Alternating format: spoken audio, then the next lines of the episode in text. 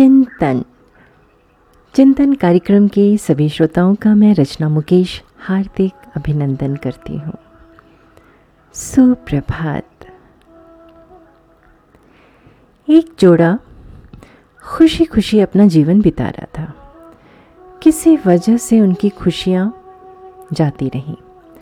तभी उन्होंने सुना कि पास के गाँव में एक महात्मा आए हैं, जो लोगों की तकलीफ़ दूर करते हैं। वे दोनों उनके पास गए और अपनी तकलीफ़ उन्हें बताई। महात्मा ने कहा, तुम दोनों विश्व भ्रमण पर जाओ और पूरी तरह से खुश पुरुष व महिला का कोई जोड़ा ढूंढ कर लाओ।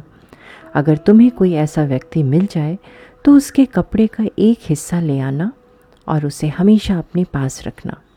इसके बाद तुम दोनों हमेशा खुश रहोगे। वे दोनों अपनी यात्रा पर निकल पड़े। एक जगह जाकर उन्हें पता चला कि राज्यपाल और उनकी पत्नी सबसे ज़्यादा खुश हैं। वे उनके पास गए और पूछा, क्या आप सबसे ज़्यादा खुश हैं? उन्होंने जवाब दिया हाँ हम हर हाल में खुश हैं। बस हमारे कोई संतान नहीं है। ये सुनकर उन्होंने अपनी यात्रा आगे बढ़ाई। एक जगह पहुंचकर पता चला कि वहाँ सबसे ज़्यादा खुश रहने वाला कपिल रहता है।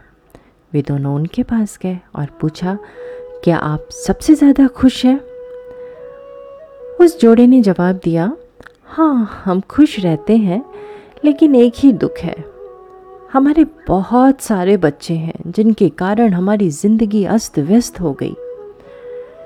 वे दोनों वहाँ से भी निराश होकर चल दिए। चलते चलते वे एक रेगिस्तान में पहुँच गए। वहाँ पर एक गडरिया भेड़ें चरा रहा था। दूर से उसकी पत्नी और बेटी खाना लेकर आए। वे तीनों मिलकर खाना खाने लगे। ये देखकर उन्होंने गडरिए से भी वही सवाल पूछा। उसने कहा हाँ वो सबसे ज़्यादा खुश है। उन दोनों ने उसकी शर्ट का एक टुकड़ा मांगा। तो गडरिए ने कहा अगर मैं आपको अपनी शर्ट का टुकड़ा दे दूँगा तो मैं क्या पहनूँगा? मेरे पास एक ही शर्ट है। हताश होकर वे दोनों महात्मा के पास लौट आए और उन्हें अपने अनुभव बताए। महात्मा ने कहा कि तुम्हें समझ में आ गया होगा कि दुनिया में कोई भी पूरी तरह से खुश नहीं है। अगर खुशी ढूंढनी है तो बाहर नहीं। अपने अंदर ही ढूंढो। आज हम लोग भी तो खुशी की तलाश कर रहे हैं, हर जगह ढूंढ रहे हैं, सिवाय अपने अंदर ढूँढने के। चिंतन ज़रूर करिएगा। आपका दिन शुभ व मंगलमय हो।